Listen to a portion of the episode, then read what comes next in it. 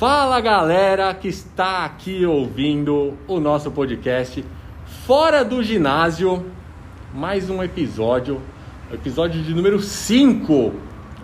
Os futes. Por que os futes? Por que não é o fute?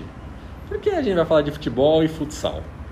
Certo, Juninho? Para falar desse tema que é meio amplo, quem a gente Quer falar já quem a gente amou? A gente vai ficar Ah, enrolando vamos- um pouquinho. Vamos, vamos apresentar, vamos apresentar. Eles são famosos, mas o galera pessoal tem que saber e já entender já quem que são nossos convidados dessa semana. Estamos aqui com o grande professor Dutra e com o professor Júnior, duas lendas, lendas aqui do nosso futebol bandeirantino e vão estar trazendo para nós todo o panorama do futebol mundial e nacional em de categorias de base aqui. Categorias de base. Muito bom. Júnior, bo- boa tarde, bom dia, boa noite, depende do, do ouvinte que estiver escutando, a hora que ele estiver escutando. Seja bem-vindo, é um prazer. Olá pessoal, tudo bem? Obrigado pelo convite aí, Thiago, Juninho, professor Dutra, também uma honra. Isso aí, boa. Dutra, bem-vindo também, meu amigo. Olá, pessoal! Boa tarde, bom dia, boa noite a todos. É um prazer estar aqui com vocês e uma responsabilidade enorme, hein, Júnior? Muito, muito, muito. Os caras estão trazendo o futebol pra gente falar, é isso mesmo? É, pois é, uma paixão nacional, hein? É verdade.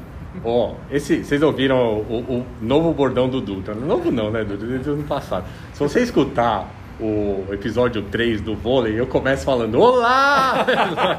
em sua homenagem. É isso. É, é. Enfim, galera bandeirantina, comunidade do Band, aí, professores, alunos, alunas, funcionários, quem não é do Band está escutando, pais, quem for, gente. Vamos começar o nosso episódio número 5, os foods aqui do Fora do Ginásio, tá? A gente vai falar de tudo hoje, viu, Juninho? Vamos falar do, do futsal, vamos falar de futebol olímpico, do futsal olímpico, isso existe? Vamos descobrir já já. E os principais jogadores, times, campeonatos, tudo tá rolando aí, a base, como o Juninho Mas você falou. sabe o que eu mais estou gostando? Porque eu sei que hoje nós vamos ter a treta, nós vamos ter a polêmica. Vai ter, Julião sempre tá aqui, tem, sempre tem. Ele sempre traz a polêmica. Eu fiquei feliz demais quando ele conseguiu falar que ia vir, porque eu gosto da treta. Se não tem treta, não tem polêmica, não tem por que eu estar aqui no podcast. Eu, eu ia comentar exatamente isso. A responsabilidade de vocês é convidar nós dois, viu? Então é de vocês que vão ter que responder por tudo que vai acontecer aqui hoje, viu? Isso aí. É Palmeiras e Corinthians que vai Ah, a Exatamente. rivalidade tá aposta, tá aposta. O clássico tá na mesa aqui hoje. Pra quem não sabe, o o Dutra é corintiano, o Júnior é palmeirense, o Juninho é corintiano e eu sou São Paulino, o mais feliz aqui. Não, não, não. O Thiago é valenciano, pessoal. Valenciano. Valencianista, valencianista, Leeds, Arsenal e São Paulo. Só escolha errada, hein? É. Só bote errado, só Eles bote gostam de errado. falar bote de errado. mim. Para, para. Vamos lá. Primeiro, pessoal, o que está acontecendo no Brasil de futebol? Só para os ouvintes saberem. O que está acontecendo? Campeonato? O que está tendo aí? Bom, a gente acabou, né? Acabamos de encerrar os campeonatos regionais. Estamos agora com o nosso glorioso Brasileirão, aí o campeonato mais difícil do mundo, né? O que tem mais postulantes ao título. Vamos ver, estamos no comecinho ainda, hein? É, vamos ver. Dutra, o brasileiro é o campeonato mais difícil do mundo, você concorda com o Júnior? Eu acredito que sim, porque, como ele falou, é o, é o campeonato que tem mais concorrentes. É o campeonato que começa com. e você não consegue dizer o time que vai ser campeão, né? É, é claro que a gente tem um desnível muito grande atualmente com, com o elenco que o Flamengo tem. Eu acho que está uma prateleira acima dos demais É. aí. E aí na prateleira de baixo vem um Palmeiras, Grêmio, São Paulo. Mas em questão de concorrência de, de nível técnico disputado, eu acredito que, que seja o campeonato mais difícil, assim. O campeonato nacional mais difícil, sim. Pessoal, como que foi ano passado na pandemia? Nós tivemos esses campeonatos também, eles terminaram, foi pelo meio, teve mudança. Como que foram esses campeonatos ano passado lá na pandemia? É, gente- estamos na pandemia ainda, mas É. como que foi essa temporada, a última temporada, né? É, o Campeonato Paulista ele começou lá no, como sempre, né, no início do ano e a final, se eu não me engano, foi acho que em agosto só, né, a, a fase final. Foi. E o Brasileirão, pela primeira vez, acho que né, nesse formato, acabou atravessando de um ano para o outro e acabou encerrando lá em janeiro, né, acho que em fevereiro, chegou a entrar um pouquinho em fevereiro pela primeira vez, né. Então foram uma, foi uma maratona de jogos aí, dois, três jogos por semana. E esse ano parece que tudo indica que vai ser um pouco mais calmo, né? Pelo menos o, o andar do brasileiro. Previsto para terminar em dezembro, né? É, previsto para Previsto. terminar em dezembro. Muito bom. O Dutra falou um negócio do, do nível técnico aqui. Dutra, já foi melhor? Tá ruim? No meu entendimento, sim. Eu acredito que É, o futebol brasileiro hoje está muito abaixo do que ele já foi. É, não falo o nível do jogador atual que seja pior do nível de antigamente, mas eu acredito que os bons jogadores hoje eles saem todos. Então a gente fica aqui com uma, uma segunda prateleira de jogadores, né? Então isso traz um nível técnico pro Campeonato Brasileiro menor do que ele era. Mas eu vejo uma coisa boa nesses últimos tempos, nesse último ano, um, dois anos, que acho que pela primeira vez, ou pela primeira vez não, né? Depois de um bom tempo, os clubes começaram a olhar novamente para a base, começaram a dar mais oportunidade pro para molecada, entendeu? E não não ficar só circulando nos mesmos jogadores de sempre. Então acho que isso foi refletido até no próprio desempenho do Palmeiras no ano passado. Né? O São Paulo esse ano também no no Paulista acabou promovendo bastante molecada também, também foi legal. O Corinthians está promovendo uma molecada, mas tá vindo boa. A safra tá o boa. Corinthians está promovendo por necessidade, não por, por, Dutra, por opção, eu- né? A minha sequência da pergunta é exatamente essa. Você acha que nós estamos trabalhando e estamos trazendo a base por uma necessidade de dinheiro ou ao contrário, que talvez seja a mesma coisa? Nós, pelo fato de, ah, vamos, vamos, vamos subir a base, vamos ver o que, que eles dão, que eles vão dar para nós, porque nós não temos ninguém para trazer que, que vale a pena gastar um grande dinheiro nele. Eu, eu acredito muito nisso que o Júnior falou. Eu acho que os times passaram é, nos últimos meses, no último ano aí, a olhar mais para a base por conta de uma sequência de erros, né? É, era comum os clubes brasileiros trazerem jogadores de fora que estavam em final de carreira pagando o que ele valia 3, 4 anos atrás. Né? Vamos ver, citar o caso do Jô aí agora. Então o cara teve muito sucesso no Corinthians em 2017, tá- traz ele de volta três anos depois, ganhando o mesmo que ele ganhava e ele não rende a mesma coisa. E eu acho que os clubes brasileiros abriram o olho para isso. Né? Então, é, essa volta dos jogadores de fora em um outro estágio da carreira não está sendo tão benéfica. E aí eu acredito que eles estão apostando mais na base. Em relação à sua pergunta, Juninho, sobre o Corinthians especificamente, eu acho que é mais é, tá mais relacionada à necessidade financeira mesmo. Não tem condições de fazer investimento esse ano, vamos apostar tudo na base. Então acredito até que está subindo atletas antes deles estarem preparados para essa, pra esse, é, pra essa promoção ao profissional por conta da necessidade. Então queimando etapas aí para ver se dá certo. Perfeito. Júnior, só para a gente terminar um pouco esse assunto, então, não sei se você concorda com o Dutra ou não, mas então a gente não tem um projeto realmente de estar lançando esses atletas da base lá em cima. Ou talvez te- tenha alguns times que têm esse projeto, mas de modo geral, tem-se um projeto realmente para lançar? Ou realmente a necessidade está fazendo a gente queimar um monte de cartucho aí de, de atletas que poderiam ser melhores se tivesse um pouco mais de calma e colocados com um pouco mais de, de cuidado eles na dúvida? Não, eu acho que foi totalmente necessidade mesmo. Foi. É, acho que com a pandemia, como a gente estava com bastante jogos né, acumulados, então você, a gente sabe que fisiologicamente né, não dá para você colocar um jogador para jogar 10 jogos em 15 dias. Então teve que se olhar um pouco mais para a base também, pra, até para inchar um pouquinho o elenco mas que eu não vejo um projeto de maneira alguma. Como já teve, por exemplo, para quem é um pouco mais velho para os pais que estão ouvindo, aquela época dos menudos lá do São Paulo, lá na, na época do Silas, Miller. Então lá era um projeto, né? O São Paulo tinha um projeto para desenvolver e lançar essa molecada. O Palmeiras eu acho que acabou sendo beneficiado pelo acaso.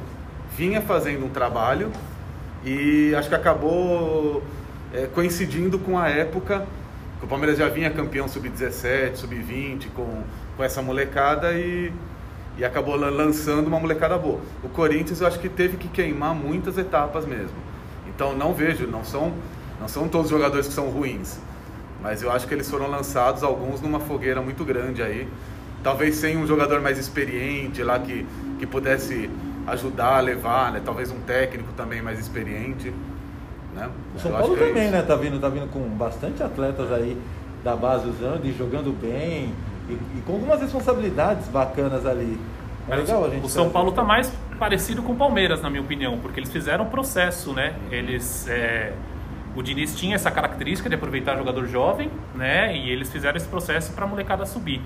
No Corinthians eu acho o contrário, porque não é das melhores gerações do Corinthians nos últimos anos. É uma base que não ganhava nada, né? E na necessidade subiram todo mundo como se fosse uma geração muito boa. Então é, eu vejo meio que uma forma contrária aí do São Paulo e do Palmeiras. A molecada do Corinthians está aprendendo na marra. É, Tem que pegar essa experiência assim, pode falar. Mas eu acho até curioso, não sei, até pedir a opinião do, do Dutra, do Juninho, que estão mais por dentro aí do, do mundo corintiano.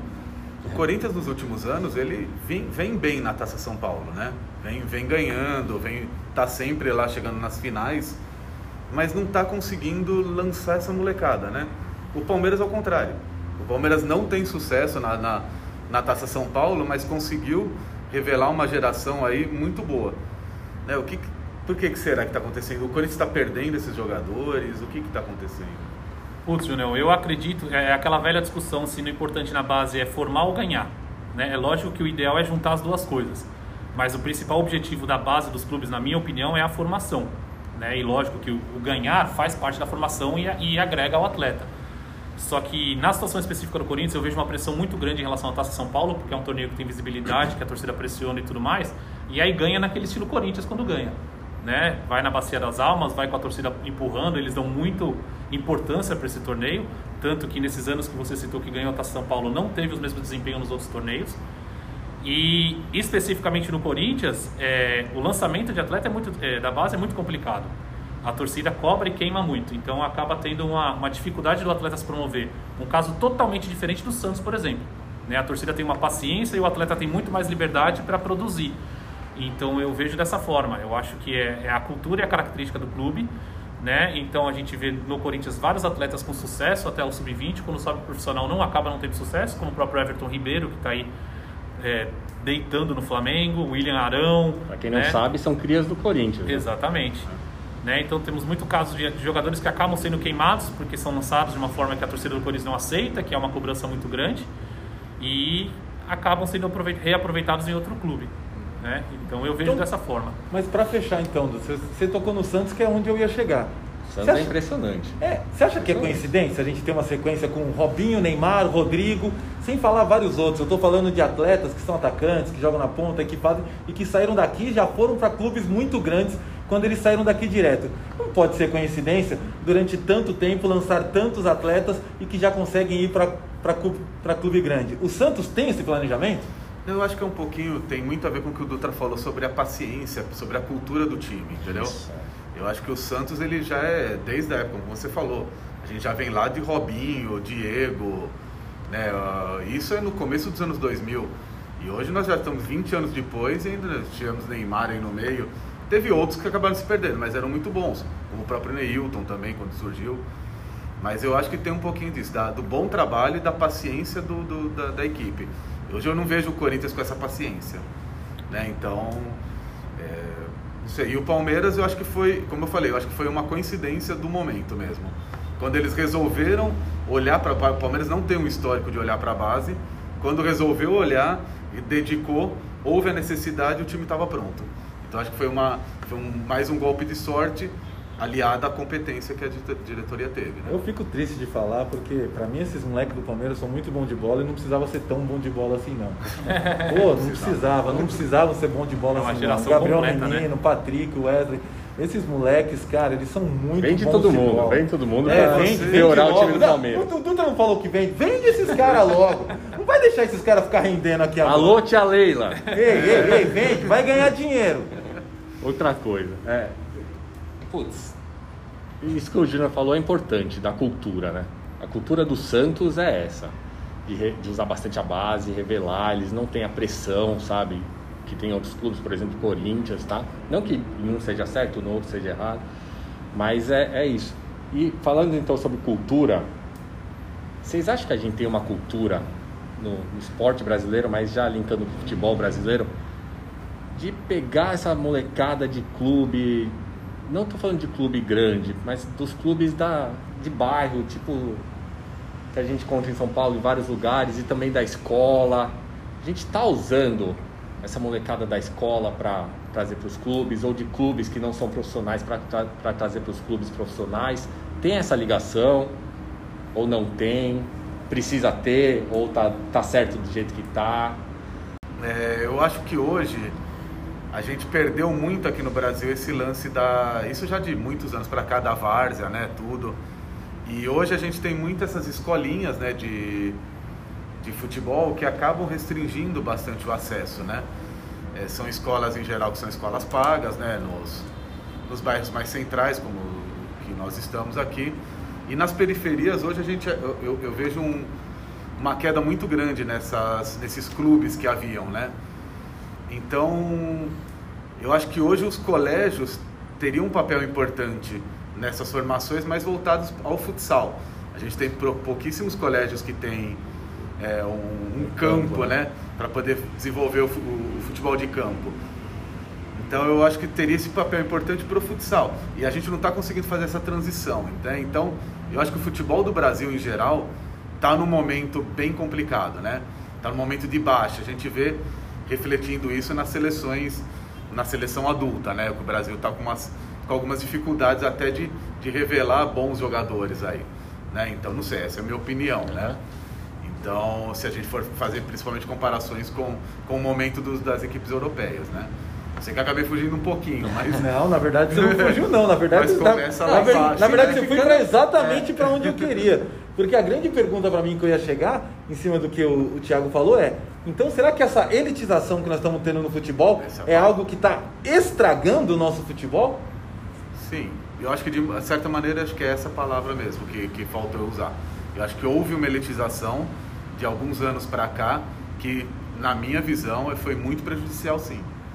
Eu Porque eu fico pensando sim. o quanto que a gente mudou, né? É, a gente sempre foi muita referência entre meias e atacantes.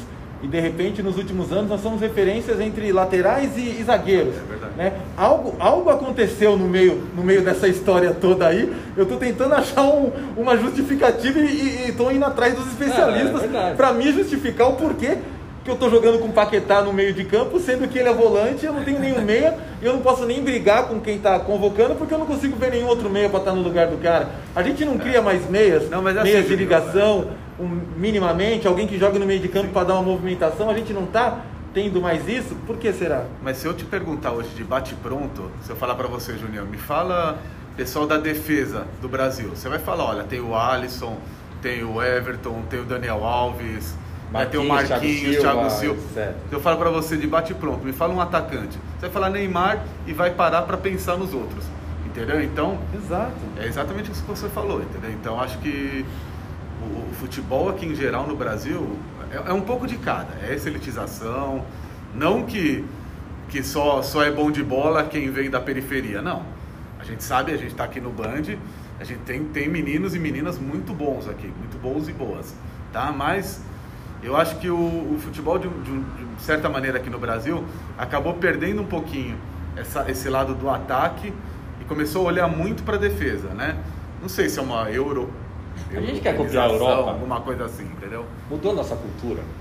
Ou a culpa é do Parreira de 94? Tudo começou lá no Pô, nós somos campeão, jogando com três volantes, a melhor zaga que eu já vi Sim, na minha vida, e dois laterais que atacavam mais ou menos. Fomos campeões, será que a culpa é dele? Tô brincando. Aí a gente já tem um podcast assim só para falar disso. Mas é só para deixar a reflexão aí, porque eu gosto mas, da polêmica. Mas tem a ver, Juninho. Eu concordo. Ah, eu já vejo o Parreira como salvador, não culpado. Sim, se o cara ganhou, se o cara ganhou, ele não tinha opção. Não, mas acho que o grande problema, agora eu vou falar só um pouquinho disso, né? É porque depois o pessoal achou que era qualquer três volantes que podia jogar sim, ali. Sim. Só que você, só que você tinha ali Mauro Silva, você tinha Mazinho, você tinha, você tinha o Dunga, você tinha três, três craques na volância, né? É diferente você jogar com três craques de volante e colocar três pernas de pau pra jogar de volante ali, né? E jogar com Gabriel, Camacho e Rony, né? Você tá entendendo? Você tá entendendo? Sem dúvida. Exato, exato. Mas vamos lá, eu tenho uma tese em relação a isso, João. Quero eu, é, lógico que não tenho dados e tudo mais, mas eu penso muito nisso. Eu não acho que, como vocês falaram, que é, essa elitização estragou o nosso futebol. Eu acho que ela limitou o nosso futebol. Ah, muito né? Então, realmente, é, o acesso ao futebol, é, a formação, é, a, o jogar das crianças de hoje em dia é muito menos, muito menor do que era antigamente. Né? Então, hoje é muito mais feito na escolinha e tudo mais. A gente tem uma característica, uma cultura do futebol brasileiro que ela é diferente do resto do mundo inteiro. Então essa que a gente está cobrando aí, esse meia de ligação criativo, habilidoso, é uma característica do brasileiro e do argentino. Né? Se a gente for pensar aí no passado, a gente não tem esses jogadores nos países, é, nas seleções europeias com essas características. E aí, o que está acontecendo na minha visão? Falta rua. Porque é a rua que desenvolve essa habilidade e criatividade no atleta. Concordo 100%. Muito bem colocado. Então, muito bem o- colocado. falta o futebol de rua para esses atletas. A gente está tendo escolinhas que estão formando atletas, robotizando atletas. Jogando taticamente desde que a criança tá aqui pequenininha, ela não tem liberdade. Estamos ensinando o cara a marcar o lateral, acompanhar, marcar o lateral, fechar a linha de quatro. Não estamos ensinando o cara a criar, achar o passe e tudo Nada mais. melhor do que falar com especialistas, Só- é. né? Nada melhor, né? Só para complementar o que o, o- o que o Dutra falou, é porque na rua é onde o moleque tá jogando com os amigos, ou a menina tá jogando com as amigas, ou tá jogando todo mundo junto. Mas ali ele tem a criatividade e a liberdade para fazer o que ele quer. Então ele testa um drible, se errar não tem problema. Ele vai para cima do amiguinho para tirar um sarro, driblar, tirar um sarro. Então ali ele vai ganhando uma, uma autonomia futebolística e, e tática também. certo? Resolve ele problemas, cria, né, ele vai ganhando um leque de opções, um hall de, de habilidades técnicas que não, não se ganha em todo lugar. Ganha-se na rua, né? Isso, né? Exatamente. Sim, eu vejo um outro ponto também, assim, o Brasil ele sempre teve o destaque nessa parte técnica, né? Os jogadores eram muito bons, eram muito habilidosos e, a- e o Brasil nunca foi um exemplo de tática, né? Então a gente ia sempre mais pela qualidade dos jogadores. E eu acho que hoje o Brasil ele está nesse dilema que ele está tentando introduzir mais essa parte tática, ao mesmo tempo que está com uma queda técnica do nível dos jogadores, né? Então, é, não por eu ser palmeirense, mas eu acho que a vinda do Abel, por exemplo, está sendo legal. Ele trouxe, né? Não vou falar que foi ele que introduziu, mas ele está batendo firme nesse lance dos três, do 3-5-2. Não sei se vocês têm acompanhado as entrevistas dele, ele tem frisado muito. Até a de ontem foi muito legal contra pós-jogo contra a Chapecoense, explicando que o 3-5-2 ele pode virar um 4-3-3, um 4-3-3, um 4-4-2, um 2-5-3, sei lá, entendeu? Então, assim, você pode mudar dentro do mesmo jogo. E assim, o brasileiro está começando a pegar isso agora, coisa que na Europa já está. já tá bem Desenvolvido, né? Desenvolvido, até os jogadores já Estabelecido, absorveram muito isso, entendeu? Então, o Brasil acho que está nesse momento de integrar esses dois lados, né? Acho que o único problema é que a gente teve esse, esse decréscimo na qualidade técnica, vamos falar assim, que é decorrência disso que a gente estava falando até agora. Mas então dá fico- para linkar um pouquinho de tudo aí que a gente falou até Mas agora. eu fico muito feliz em ver a chegada de, joga- de um jogador aqui no futebol brasileiro que a gente não estava tendo. Estou falando do Campeonato Brasileiro, assim, que é o Douglas Costa.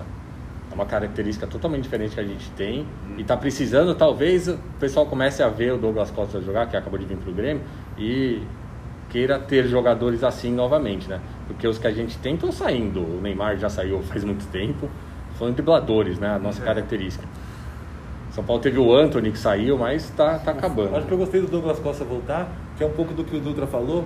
Na verdade, ele não é um atleta que estava começando a cair, jogando muito mal, ficando velho e está voltando, né? Ele é Foi um atleta bom, que passou por algumas lesões ali, mas é um atleta que estava jogando em dois times gigantescos, que poderia ter estado lá e que eu acredito que vai voltar e vai deitar aqui. Vai, ele é muito bom de bola. Ele é muito bom de bola. Sim, sim. Ô Dutra, uma pergunta pra você. Pra quem é leigo, quem não entende muito de futebol e tá aqui escutando nosso podcast pra entender, pra conhecer um pouquinho, quem, quais são os jogadores brasileiros que essas, que essas pessoas têm que conhecer? Assim, quem é bom? Quem a gente tem de bom? Eu até ia Fácil essa completar. pergunta. Pode falar a lista que você Pô, quiser. Vamos ficar aqui até amanhã, então. É, eu ia até completar um pouquinho, que eu acho que é, se a gente for comparar os jogadores antigamente com os de hoje, talvez os de hoje tenham uma qualidade técnica um pouquinho inferior, mas a geração brasileira, na minha opinião, não é ruim. Se a gente for acho, fazer uma lista, boa. uma lista aí, né, que dá para convocar, só ver a seleção olímpica que a gente está tá reunindo agora para as Olimpíadas, né?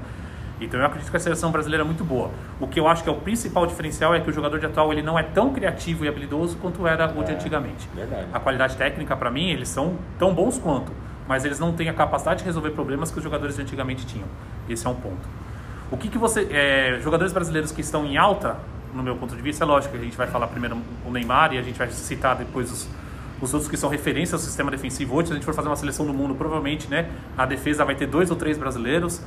É, mas a geração olímpica aí que está subindo, que eu acho que a gente tem que ter muita atenção, é o, o Bruno Guimarães, que está jogando na França, que é um volante muito bom. Bom né? bola. ele, cara? ele é um jogador que a gente está falando nessa questão de diferenciado na parte é, de entendimento de jogo, de cabeça de jogo.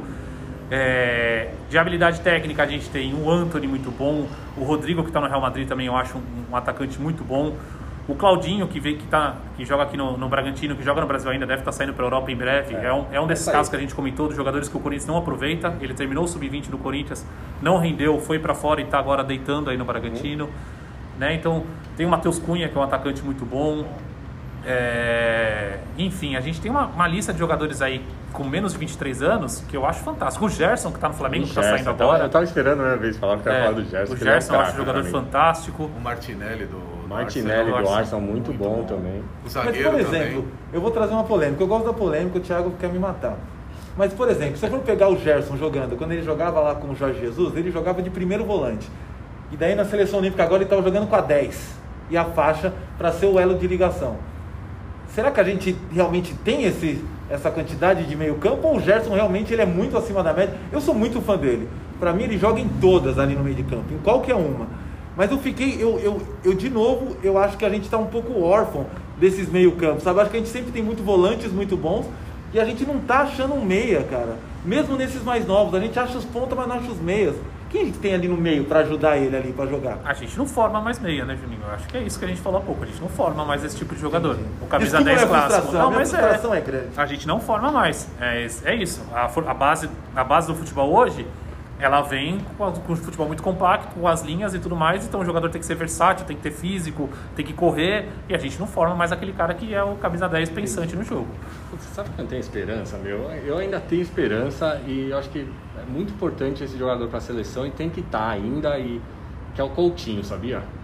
Eu, eu tava pensando em possíveis camisa 10 ou posição de camisa 10. Você falar Igor Gomes. Não, Igor fiquei, Gomes fiquei Um pouco, eu fiquei com um pouco de medo, mas depois do Coutinho eu fiquei mais tranquilo. Não, mas é o Coutinho. Eu tenho muita esperança nele. Eu acho que ele fez uma Copa do Mundo de 2018 muito boa. E tem futebol para estar tá na Copa do Mundo ano que vem. É, porque precisa, né? A gente tá precisando. É, ele tá vendo uma lesão bem grave, né? Que ele teve aí é. no mas é um, é um ótimo nome. Vinha jogando muito bem, sim, concordo com você. Foi muito bem na Copa. Mas não sei se ele vai ter esse tempo agora para se recuperar até a próxima Copa, né? O que eu sinto Tomara. do Coutinho foi até. Eu já imaginava, via um pouquinho disso. E aí o Tite deu uma entrevista uma vez falando isso. Ele tem um aspecto emocional muito fraco, né? Ele sente muito e se abala muito com, com frustrações, com problemas, enfim. Então. É, acho que foi até na entrevista que ele falou: Puta, se o Coutinho erra a primeira bola no jogo, você tem que pôr ele para cima, senão ele vai errar todas as próximas é, puta, mas qualidade técnica e essa coisa que a gente está começando de enxergar jogo mental, ser criativo, eu acho ele fantástico, eu muito acima da média. Também. Tô com você, é, eu, eu acho que ele está na, na, prateleira de um Neymar aí para mim. Mas Sim. a parte emocional dele eu acho que, que deixa um pouco a desejar, por exemplo, como a, a do Luan do Corinthians. O Luan tem muita qualidade técnica e tem um emocional fraquíssimo. Por isso que ele não rende, na minha opinião. Coutinho, precisamos de você. Só tá para aproveitar, Tim, para eu sair rapidamente e depois voltar, vocês falaram muito sobre a base, jogar na rua e tal, não sei o que, né? A gente cresce jogando futebol de salão. Como que tá o futebol de salão hoje no Brasil? Como? Como que a gente tá? Né? Porque eu já vi inúmeros jogadores que falavam que começavam ali jogando futsal, e em algum momento ali na base foi para o campo e depois acabou virando jogador de futebol de campo. O nosso futebol de salão, ele continua sendo um dos melhores do mundo? Como que estão nossos campeonatos? Como que está o nosso futebol de salão atualmente? Vou falar duas coisas aí, Juninho, nesse tema que você puxou. Primeiro, a importância do futsal na formação do futebol de campo. E para mim é, é, fundamental. Por quê? Porque o futsal é um jogo muito mais dinâmico e a criança encosta na bola muito mais vezes que no futebol de campo. Se a criança com 7 anos ela for jogar futebol de campo de lateral direito, ela vai encostar na bola umas duas vezes, tá perdida, sendo que uma dessas é para cobrar lateral. Nossa. Né? Então ela vai passar lá os 60 minutos de jogo, sei lá, e putz, vai só correr no campo. Não né? vai ser uma atividade prazerosa para ela. E não vai ser uma atividade prazerosa. No futsal, e aí desenvolve tudo isso que a gente está conversando sobre capacidade tática, entendimento de jogo, rapidez, velocidade e o técnico, porque você encosta na bola muito mais vezes, é, vai desenvolver muito mais a criança que o futebol, na minha opinião. Então, o futsal, para mim, ele deveria ser a base do campo. Né? E aí traz um problema, que é um problema mais burocrático, que as pessoas não querem enxergar o futsal como só um primeiro passo para o campo, que o futsal tem que ser, ter a sua vida própria. Isso é uma, uma, um outro podcast, uma outra discussão. Entendi, né? entendi, justo. Mas para mim o futsal, por quê? Porque ele é praticado muito mais fácil que o futebol de campo, ele precisa só de 10 jogadores, ele precisa, ele precisa de espaço reduzido, então você pode jogar em qualquer lugar, é, como o Júnior comentou, não é toda escola que tem campo de futebol, né? em todo bairro que tem um campo de futebol. Então eu acho que é uma prática, é, tem muito mais crianças praticantes de futsal do que campo. Ele deveria ser sim utilizado como, como desenvolvimento, como formação. E agora, no mundo do futsal profissional, o, o Brasil ainda é o time a ser batido. Ainda é a principal forma. Ainda estamos voando. Ainda então. estamos voando. Ah, eu gosto assim. Isso Né? é notícia boa. tá E, vendo? e a liga e a, e a liga de futsal, a liga nacional de futsal também é uma das melhores, junto Sem com dúvida. Portugal, Espanha, né? Para eles ficarem sabendo aí. tá, tá ocorrendo um pouquinho o que acontece no futebol de campo, que é, a Europa, outros países têm muito mais capacidade de investimento, então os grandes jogadores do Brasil também saem. Mas a safra de jogadores que formam no Brasil no futsal, ela é mais é do que o dobro, triplo do que as outras, os outros países. Tanto que nós temos muito brasileiros naturalizados jogando por Cazaquistão, Itália, Rússia. Né? As principais seleções eles usam jogadores brasileiros naturalizados porque a nossa safra aqui é ilimitada. Né? Mas a no- é, se for falar de, de time por time hoje, no meu entendimento, a seleção brasileira é o que tem um time mais forte. Dutra, é, esse Não, ano. só, só uma Pode- observação. Tiagão. Lembrando que a gente está com o Falcão aí aposentado, né? Então, e mesmo assim, o nível da seleção brasileira não caiu. Exatamente. Continua. Mas você acha que o Falcão faz diferença só porque ele é o melhor jogador de não, faz Só quase que nada. já passou aqui nessa Quase estratosfera, nada, ele vai nada. fazer alguma Quase diferença nada. ali? Quase nada, viu? Esse ano, esse ano a gente tem Copa do Mundo de futsal, né? Eu vou passar, vou falar os grupos rapidinho. O Dutra, se quiser, até me, me ajuda com uma análise, mas eu vou pedir pro Dutra falar quem, quem, quais são os jogadores brasileiros que a gente tem que ficar de olho na Copa do Mundo do, do Brasil. Grupo A: Lituânia, Venezuela, Cazaquistão e Costa Rica. Já tô com medo do aqui. Cazaquistão. Já falaram Mas que é, é, muito mas eu acho que é a brasileiro melhor seleção Já tô com do medo. Eu ia falar que Cazaquistão ia ficar por último. Já tô com medo do Cazaquistão. O Cazaquistão ele tem o melhor goleiro do mundo, que é, brasileiro. Que É, isso? é brasileiro. Então, Grupo, grupo B, Uzbequistão, que é um time bom também. Os, os estão, são bons. os estão estão bons. É, os estão, estão bons. Boa, boa. Guatemala, Rússia, que é uma potência no futsal. Sem Aliás, dúvida. teve grandes brasileiros que jogaram pela seleção, seleção russa, o Pula, por exemplo, e Egito. Grupo C, Tailândia, Portugal, que é outra seleção muito boa, Portugal. Tem o ex-melhor do mundo, o Ricardinho, né, Dudu? Que é o, é o jogador que, na minha opinião, chegou mais próximo aí do Falcão, Do né? em Falcão, característica é. É e tudo mais. É um o português. Mago, Ricardinho ou Mago? Marrocos e Ilha Salomão. Aí já. É, Salomão não tem nenhum brasileiro. Não Grupo... tem. Não. Eu não sei, né? Só, só se, eles, Desculpa, não sei, desculpa. se eles se reforçaram para esse Mundial e a gente não tem conhecimento, né? Grupo D é o grupo do Brasil. O Brasil deu sorte no sorteio, na minha opinião, que é Panamá, Panamá República Tcheca, Vietnã e Brasil, certo, Dudu? Damos sorte, né? Perfeito. Não vamos, pode ser que tem Vamos passar com o pé nas costas. Grupo, grupo E, Angola, Japão, Paraguai, que vem crescendo, e a Espanha, que eu acho que é o nosso grande rival, né? Sem dúvida. Espanha. E grupo F, nossos hermanos não caíram num grupo fácil, que pena, né? É, Argentina, que é uma, uma seleção forte, É uma seleção boa, é gente? uma seleção A boa, é cresceu atual muito. campeão do mundo. Não Em creio, 2016. não creio. Exatamente. É, atual campeão mundial. Estados Unidos, que vem crescendo, mas ainda tá. Sérvia e Irã, que é uma seleção muito boa também, a seleção do Irã, né? Então a Argentina vai ter problema, mas seja eliminada na primeira fase. Dutra, quem a gente tem que ficar de olho aqui no- na seleção brasileira? Então, até vamos jogadores? contar um pouquinho o histórico aí do futsal para que todo mundo, né? Bora. Poucas pessoas conhecem. Nós tivemos até hoje nove edições de Campeonato Mundial de Futsal. O Brasil ganhou sete, para a Ah, gente ter uma isso, ideia. só. Exatamente. Né, a Espanha. a Es- não, desculpa. Foram nove ou foram dez? O Brasil ganhou sete, a Espanha duas, a Argentina uma. Foram isso, dez, então. isso, isso. Dez edições. É, O Brasil foi eliminado na última Copa do Mundo pelo Irã nas quartas de final. Então o Irã é uma seleção forte.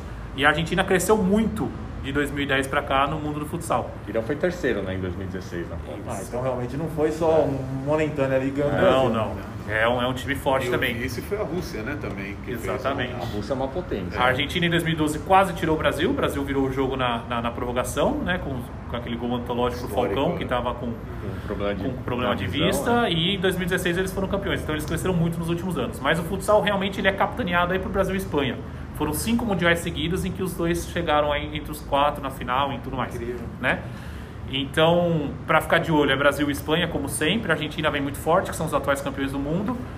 E aí, eu, eu traria numa próxima prateleira Rússia, Portugal, a Itália, que sempre vem com um time chato também, Irã e? Cazaquistão. A Itália não está nesse Mundial. A Itália não tá. Irã e Cazaquistão. Irã e Cazaquistão. Eu traria esses, esses postulantes ao É. título aí. E de jogador, quem a gente tem?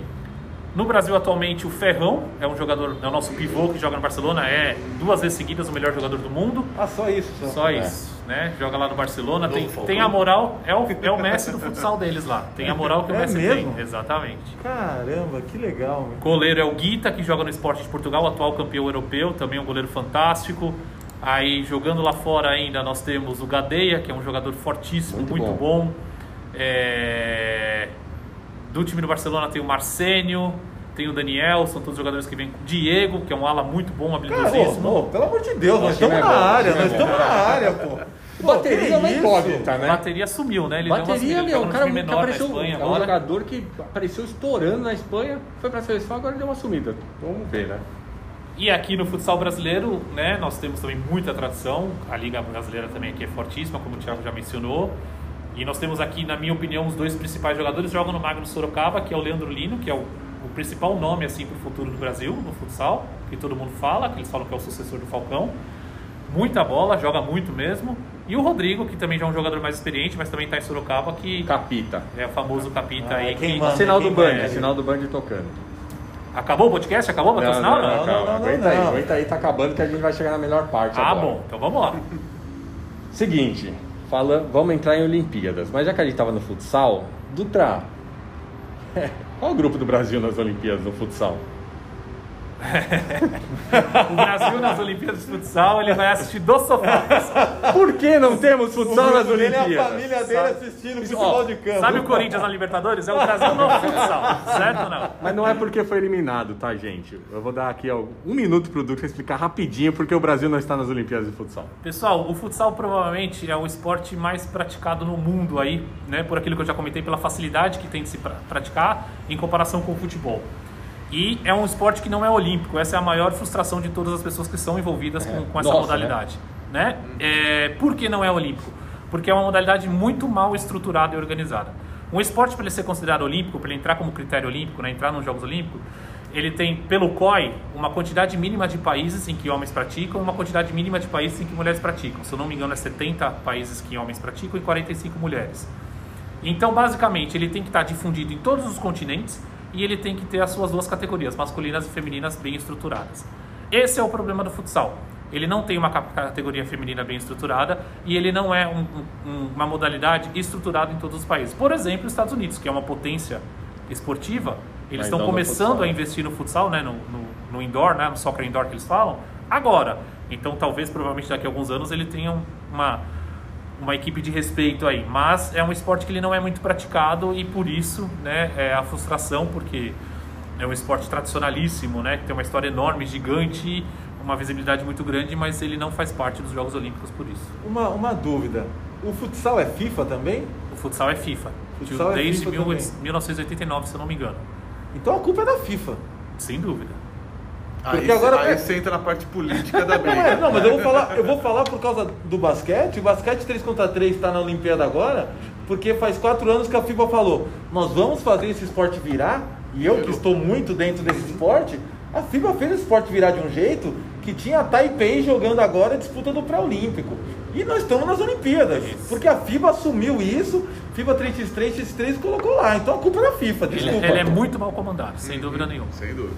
Vamos torcer pra, pra melhorar. E pra, só para a gente fazer uma, uma piadinha aqui um- e uma, uma lamentação, por exemplo, nós tínhamos uma Confederação Brasileira de Futebol de Salão, que era a CBFS, e que administrava muito mal o futsal, né? E agora nós estamos com uma luz no final do túnel, o futsal vai virar CBF, olha que coisa Olha ótima. que do céu, beleza. Agora Que beleza! Agora! O futsal no Brasil virou CBF, agora vai! Eu, é, eu sou. Eu ia falar que eu sou positivo, esperançoso, mas.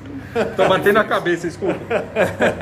Tá Enfim, difícil, tá difícil. chega. Não vou falar disso porque me dá desgosto. Não, não, isso aí eu já vou até mudar, já vou até Ó, mudar. Já vou sair do futsal, Thiago, Pessoal, vou sair do vamos, futsal. vamos seguir com Olimpíadas. Tem mais dois assuntos: as Olimpíadas e uma polêmica do Juninho. Aguenta aí. Olimpíadas, vamos lá. Vamos fazer uma análise rapidinha do feminino e do masculino. Aí a gente faz os palpites no final, tá? Vou pedir para os nossos convidados analisarem aí o que eles conhecerem. No feminino, primeiro. Pode ser? Vamos começar pelo feminino? O Junião Temos. me ajuda. No grupo, o grupo E, o feminino começa no grupo E porque é uma continuação do masculino, né? Eles fazem assim. Então é Japão, né? Que é uma seleção forte, foi campeã mundial nessa década. Tá jogando em casa. É, é, vai estar jogando em casa, bem lembrado. Canadá, que é a atual medalha de bronze olímpica. Grã-Bretanha, que tem um futebol crescendo lá, e Chile, que acho que vai perder desses Vai três nesse, nesse grupo. nesse grupo. Não, Grã-Bretanha que tem atual melhor do mundo, né? A Lucy Bronze, né? É. Grupo F. China, que sempre foi muito boa no futebol. Nosso Brasil, que temos esperança. Zâmbia, que provavelmente vai perder os três. E Holanda, que é atual vice-mundial. Eita. Né? Passam quantos? E no grupo. Dois. É, dois. Mais- são três grupos. mais o melhor terceiro. É, e mais os dois, Dois melhores melhores terceiros. terceiros. E no grupo G, Suécia, que é atual vice-olímpica, né? Potência. Super tradição no futebol Super feminino. tradição é, é gigantesca. Tem tanta praticante mulher quanto homem lá É. na Suécia de futebol. A Suécia é impressionante o futebol feminino. Esse, é o grupo da morte, gente. Estados Unidos, atual campeão mundial. Austrália, que tem uma seleção boa. E Nova Zelândia, que deve perder os três, mas vai pode, trabalho, né? pode roubar ponto de alguém nesse grupo. Tô errado aí, Julião? Não, certíssima, análise perfeita. Nossa seleção brasileira feminina, o que vocês acham? Tá boa? Eu acredito que o Brasil ele entra para tentar ficar entre os quatro. Não acredito em título. Briga por uma medalha? Eu acredito que vai suar bastante para brigar por alguma medalha. A gente tem seleções muito fortes esse ano. Lembrando que a França não está, né? Que é um É, time forte. É isso fortíssimo. que eu ia falar. Pra mim, o melhor time que eu vi e a Alemanha, a foi Alemanha a atual Alemanha, campeã olímpica não está, né? É, então a gente teve umas perdas aí na Olimpíada. Mas em compensação a gente tem a Grã-Bretanha, que é um time muito forte, né, que é a Inglaterra, que já é um time bom, ainda com algumas boas atletas que a Escócia tem. É, A China, que também não está no seu melhor momento, mas é sempre um time bem perigoso, assim. É, o Brasil vai brigar pela vaga com a É, China, né? assim, Nesse vai brigar com a China. Assim como a Suécia também, talvez não esteja no seu momento mais brilhante, mas é um time muito bom. Não estava em 2016, mas eliminou os Estados Unidos Exato, favoritos só e foi Estados final, Unidos, né? A Holanda, que é um time muito forte, né? Muito tem forte, é. duas jogadoras brilhantes, né? A Mertens, Mertens, e a Bedman, né? Que é a... Mas vamos lá então. Palpites pra vocês, a ordem das medalhas no futebol Não, feminino. posso só fazer uma pergunta antes do palpite? Duas. A Marta joga? Vai jogar. Vai jogar. Com- Só com a perna direita, mas vai jogar. né? Vai jogar. Era só isso que eu precisava saber. Não preciso saber de mais nada. Temos Marta e a nossa técnica Pia, que também é uma boa esperança, né? Pra gente. E E é daí Tá depois, mudando quando, o nosso futebol. quando a gente acabar isso aí, eu faço a segunda É- pergunta. Essa, só para completar essa pergunta do Juninho, no meu, meu ponto de vista, esse é o principal problema do Brasil no futebol feminino. A gente teve um gap aí depois de Marta, Cristiane e Formiga que a gente está agora reestruturando, né? Então a gente não Mas teve uma mas- Mas daí você sequência. antecipou minha pergunta. Eu ia perguntar, vai, já nós, vai, ó. nós estamos agora trabalhando em cima de uma reformulação ou realmente a gente teve uma queda técnica ali? Porque às vezes você está trabalhando, putz, jogadoras boas tal, que estamos trabalhando elas para fazer um ciclo, um outro ciclo olímpico lá na frente, pessoas que a gente vê prospecto, ou realmente, meu, pegamos três, três muito acima da média, é sempre complicado vir depois delas. Eu falo que no basquete teve época, tipo, quem veio depois do Oscar e Marcel, Gerson Israel, meu amigo, entregar na mão de Deus que vim depois desses caras, meu, eu não aconselho a ninguém, né? E, e- e como foi isso? é, não teve esse processo, né? Não teve esse processo de continuação. Então a gente realmente ainda jogam, né? Tanto que a Formiga se aposentou da seleção brasileira e voltou dois anos depois. Então teve esse gap porque a gente precisa delas porque a gente não teve como fazer a continuação. Então a gente tem três estrelas, três jogadoras fantásticas, mas que estão mais no seu auge, mas continuam sendo as nossas referências na seleção por conta disso. A gente tem uma geração promissora, no meu ponto de vista, mas ainda não no ponto de bater de frente com as outras. Eu concordo com o Júnior quando ele falou: não vejo chance de títulos, de medalha de ouro para o Brasil, mas vejo uma chance da gente aí, na Bacia das Almas, ali brigar por medalha. Né? É uma geração promissora, que talvez alguns anos a gente consiga colher mais frutos aí. É, ultimamente eu estou muito feliz vendo os campeonatos femininos como eles estão rolando, a quantidade de técnicas femininas, alguns times tipo ferroviário, alguns times que antigamente você nunca ia falar, mas que agora são referências. É, nós temos agora Libertadores feminina, então eu tô, eu tô gostando bastante assim, minimamente de como está sendo a movimentação. Não, e o Campeonato Brasileiro Feminino também ele vem crescendo, né? E passa na TV, hein, Ele gente, tá, quem é, acompanhar. tá passando. Ontem até mesmo estava vendo Palmeiras e São Paulo, foi um grande jogo, viu? Um jogo muito bom, bem corrido. E eu acho que esse papel do o, o- o Campeonato Brasileiro está bem legal mesmo. O ano passado foi bom, esse ano já começou muito bom. A gente tem aí o Corinthians puxando com um time muito, muito forte. Mas como o Juninho falou, tem a Ferroviária também, que é um time bom. O Palmeiras está montando um time bom, o São Paulo Ai, que vem crescendo de novo. Não sabia disso, São olha José que do legal. Aliás, Então acredito que uns provavelmente, dois anos vai ter um campeonato muito forte. não sei aí, nem se confirmou, né? Mas a nossa lenda formiga está voltando São pro Paulo. futebol brasileiro no São Paulo, viu? Exatamente. Isso é legal. Não, tá confirmado já. Eu vou ao que interessa. Medalhistas, quem vai ganhar no futebol feminino? Vou começar pelo Júnior, vai. Depois o Ei, pessoal, presta atenção aí. Guarda o palpite dos caras. Depois nós vamos cobrar eles aí. O Júnior vai primeiro pra gravar. eu colar, hein? Aí, ó, os palpites Júnior. estão chegando. Não, vou cravar. Ouro, prata e bronze. Não, vou cravar. Campeão Estados Unidos sem, sem sombra de dúvida. É. Sem sombra de dúvidas, eu vou cobrar. Pode me cobrar, Juninho. Segundo lugar, eu vou de Holanda. Holanda, Holanda. O time da Holanda é muito, um time muito, muito coeso, é um time muito forte. E terceiro lugar. Ai meu Deus, terceiro lugar, acho que eu fico aí entre. Entre não. Brasil. eu- Fala. eu- Grã-Bretanha. Grã-Bretanha. Grã-Bretanha. Brasil, Dutra. Entre, entre. Brasil em quarto aí, vai. Ó, Eu vou surpreender então, hein? Vou mudar. Eu vou mudar. Eu vou de Estados Unidos, Japão e Brasil. O Brasil vai ganhar a medalha. Boa. É, o Japão tem esse fator Juninho. em casa que sempre. eu sempre já sei pega. qual, que, qual mais ou menos vai ser o pódio do Thiago, É. porque eu sei quem é o primeiro lugar. Mas eu vou começar diferente deles. Eu vou colocar em primeiro lugar a Suécia. Eu Fiquei impressionadíssimo vendo a Suécia jogar nos últimos tempos. Eu vou colocar em segundo o Brasil. Nós não vamos levar, infelizmente, mas nós vamos chegar porque eu sou brasileiro. Vamos ganhar medalha. E em terceiro, eu vou de Holanda. Holanda, boa. O meu Juninho falou que sabe qual é, gente, porque em todos, pô. Eu coloco o Brasil como campeão. Sempre, em todos os Até no, no, no do basquete eu falei que o Brasil vai ganhar dos Estados Unidos. Não, não do Argentina classificou para as final. Olimpíadas, ele coloca o Brasil Não, ele- campeão. não, aí também não, aí também não. Ganha dos Estados Unidos. É, eu coloquei. Beleza. Ó, então pra mim é Brasil, ganhando na final dos Estados Unidos e Japão, donas da casa, em terceiro. Esse é o meu ponto. Vamos pro futebol masculino. Vou falar os grupos aqui os- e os dois vão, vão bater papo sobre isso. Grupo A, Japão jogando em casa, mas não é uma tradição assim no futebol masculino. África do Sul. México, que já tem uma medalha de ouro em 2012. E no sem futebol masculino, em cima de, Em cima de Brasil. quem? Em cima de quem? Brasil. E França, que tem uma boa base aí, certo? Eu acho que é a favorita do grupo. Grupo B, Nova Zelândia, Coreia do Sul, Honduras e Romênia. Eu acho que é o grupo mais tranquilão, né? Grupo C, Egito, Espanha, Argentina e Austrália. Espanha e Argentina. Rapaz, Se classificam Espanha- dois, tá? São quatro grupos. Aí vai pegar fogo, Espanha e Argentina, ainda mais se o Messi acabar participando das Olimpíadas, né?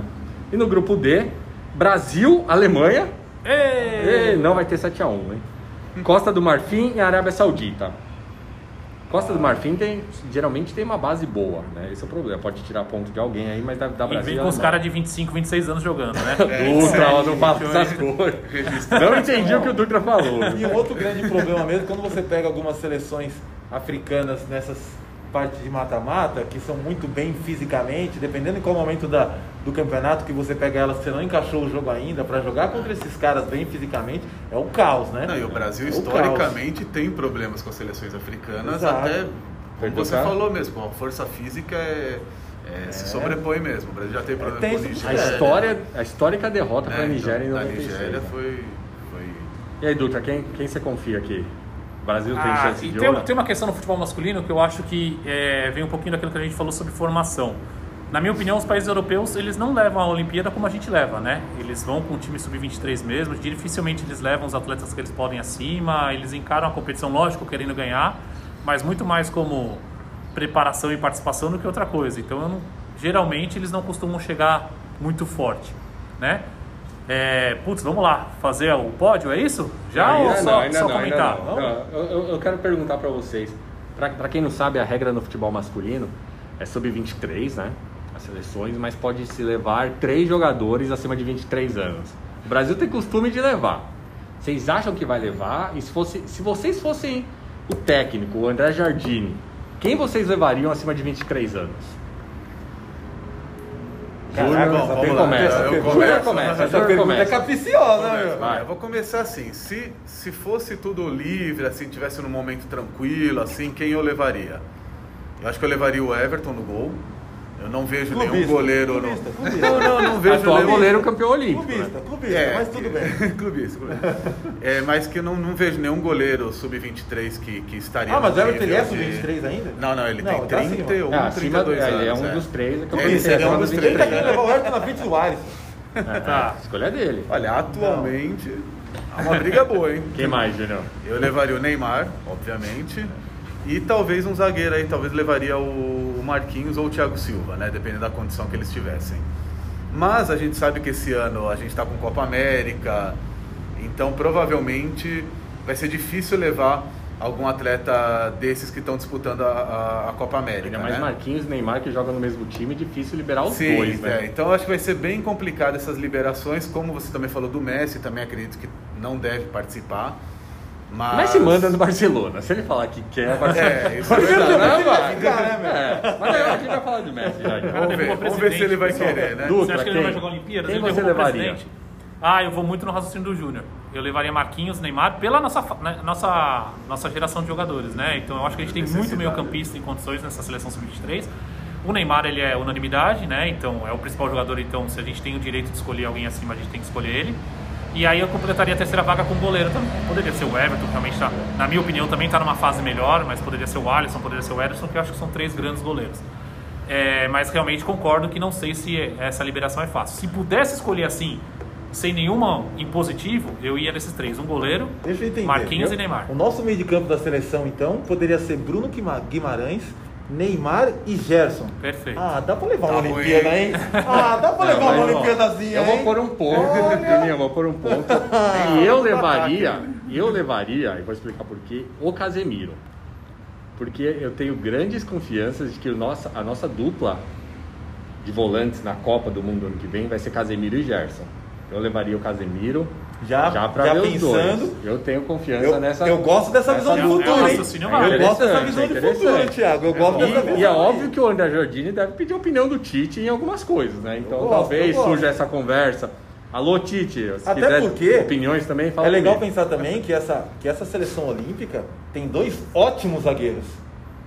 Dois ótimos zagueiros. Tem, tem. Né? Os dois são muito bons. Tem mesmo. Né? Então, então, então É uma talvez ele pode. seleção, É, né? Não, a porque eu acho que você tem que é pensar também aonde, aonde talvez seja. Você tem, tirando o Neymar, que ele é o concurso, aonde você tem um déficit dentro da sua seleção ali, Apesar né? que a seleção perdeu para Cabo Verde recentemente, né? Nossa seleção. É, mas, mas eu vi o jogo, eu vi o jogo. Eu, foi, foi, foi um acaso ali, foi um Ah, vacilo. mas ali. é aquele negócio Eu aí, você o tá em vésperas da, da, da competição, né? Você não- é difícil também você entrar 100%, né? Não, mas eles, eles, eles tiveram 80% de bola, tomaram o segundo gol porque foram É. dar um passe pro goleiro ali dentro da pequena área, perderam a bola e tomamos o gol aos 46. Tomou né? do fator futebol, né? Exato. Pra, pra então situar nossos convidados, que eu vou pedir para eles a- o nosso pódio. Então aí temos aí, eu acho que Brasil e Alemanha, que foi a final das últimas, dos últimos Jogos Olímpicos no mesmo grupo. Tem Espanha e Argentina, tem França, México, Austrália, Japão jogando em casa. E aí, qual vai ser o pódio? Quem começa? Júnior? Eu posso começar de novo. Eu, pra mim, Brasil campeão, Brasil. fazendo uma final dos sonhos aí contra a Argentina. Ah, Pô, Julião, é ainda isso. vale. Eu devia ter começado. Ah, eu quero por essa também! Eu devia ter começado, pô. E tendo eliminado a Espanha, que vai ficar em terceiro, hein? Espanha. Olha, ele fez até o cruzamento. Dutra. Pode copiar, ué, se achar, ué. Puta, eu não quero colar do Júnior, mas é chato colar assim. Eu vou trocar a Espanha por Alemanha, então. Isso. Aí fica tudo certo. Não, Alemanha em segundo. Não, Brasil, isso- Argentina e Alemanha. Ah, tá. Só pra não palpitar igual o Júnior, vai. É, eu acho justo, Juninho. eu acho justo. Eu, eu vou de Brasil campeão, segundo lugar Costa do Marfim, só porque tem a Poxa, camiseta só- mais linda de todas e eu tenho ela. E em terceiro lugar, eu vou de Alemanha, porque eu acho que a base da Alemanha é muito acima da média. Será que Havertz joga, Thiago? Será? Aí Sei. é uma questão Eu importante. acho que é o mesmo. É, ele tem idade, né? Ó, O meu.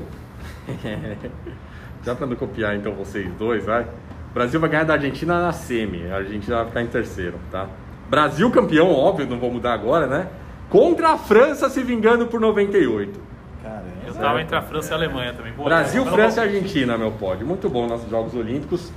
Pessoal, é o seguinte, a gente tá se encaminhando pro final, mas não antes Ai, do cara que não sossegue, ele ai. quer fazer pegar fogo o nosso fora do ginásio aqui.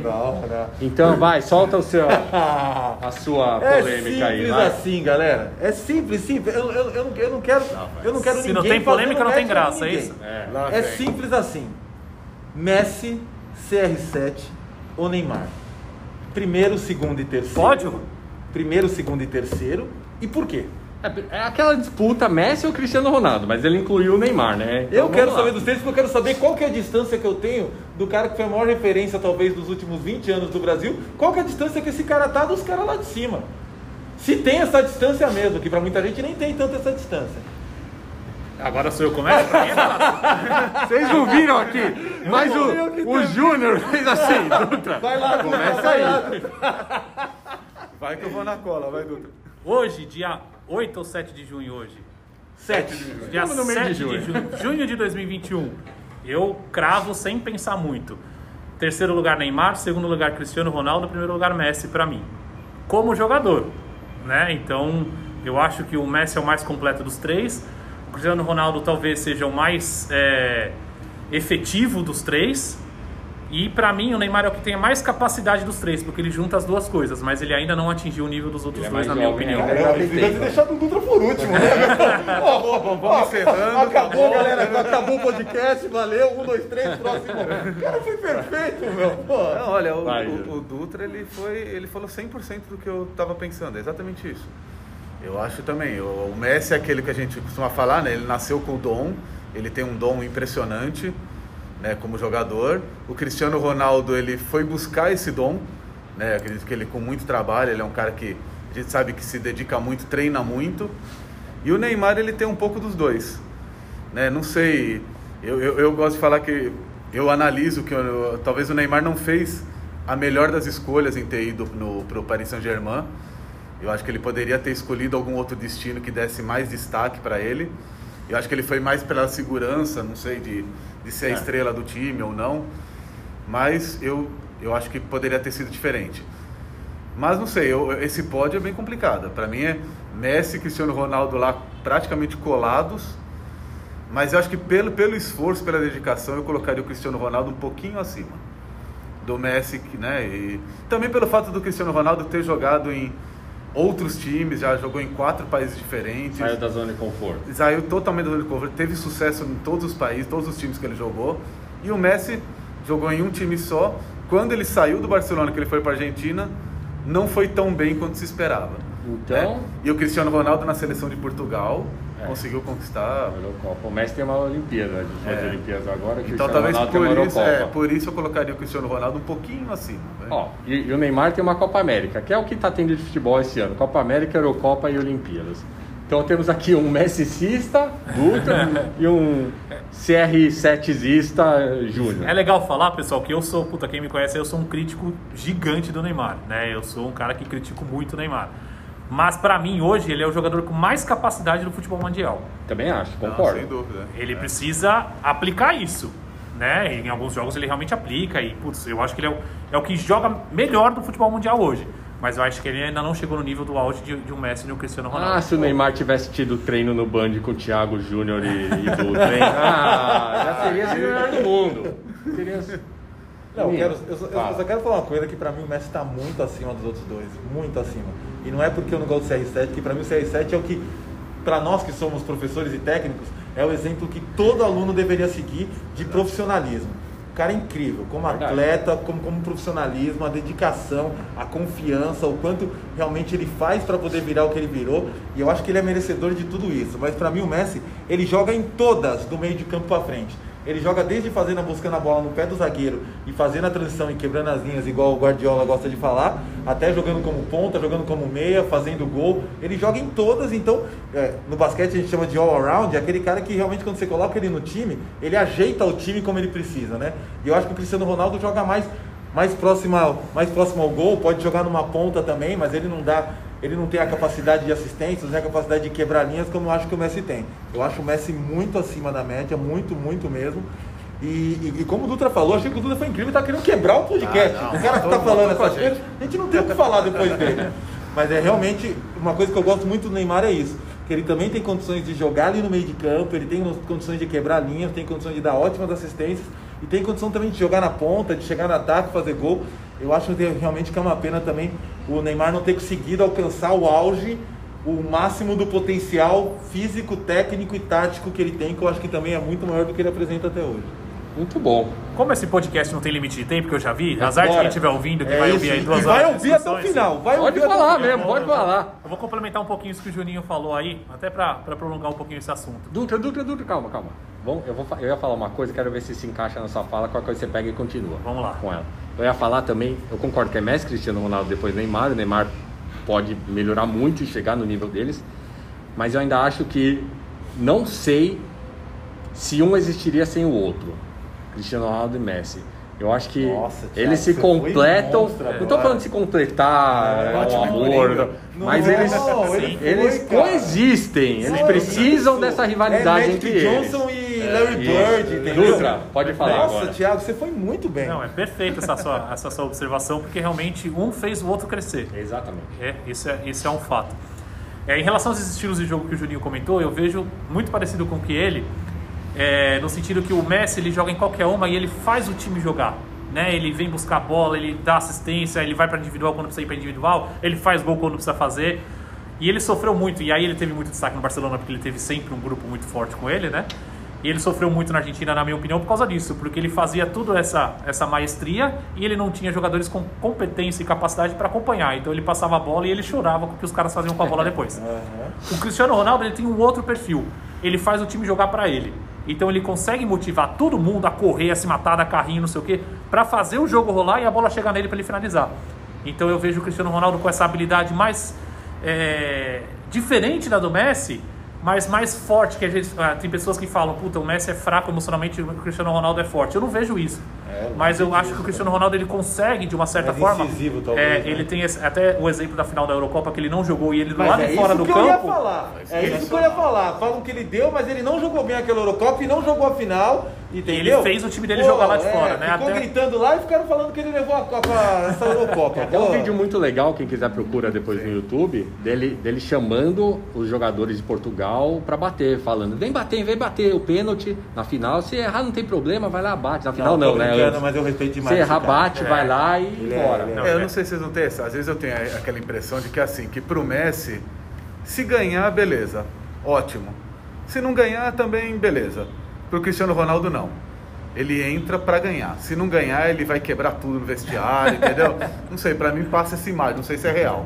Mas pra mim, às vezes, eu, eu sinto um pouco disso no Messi. Que ele não tá nem aí, entendeu?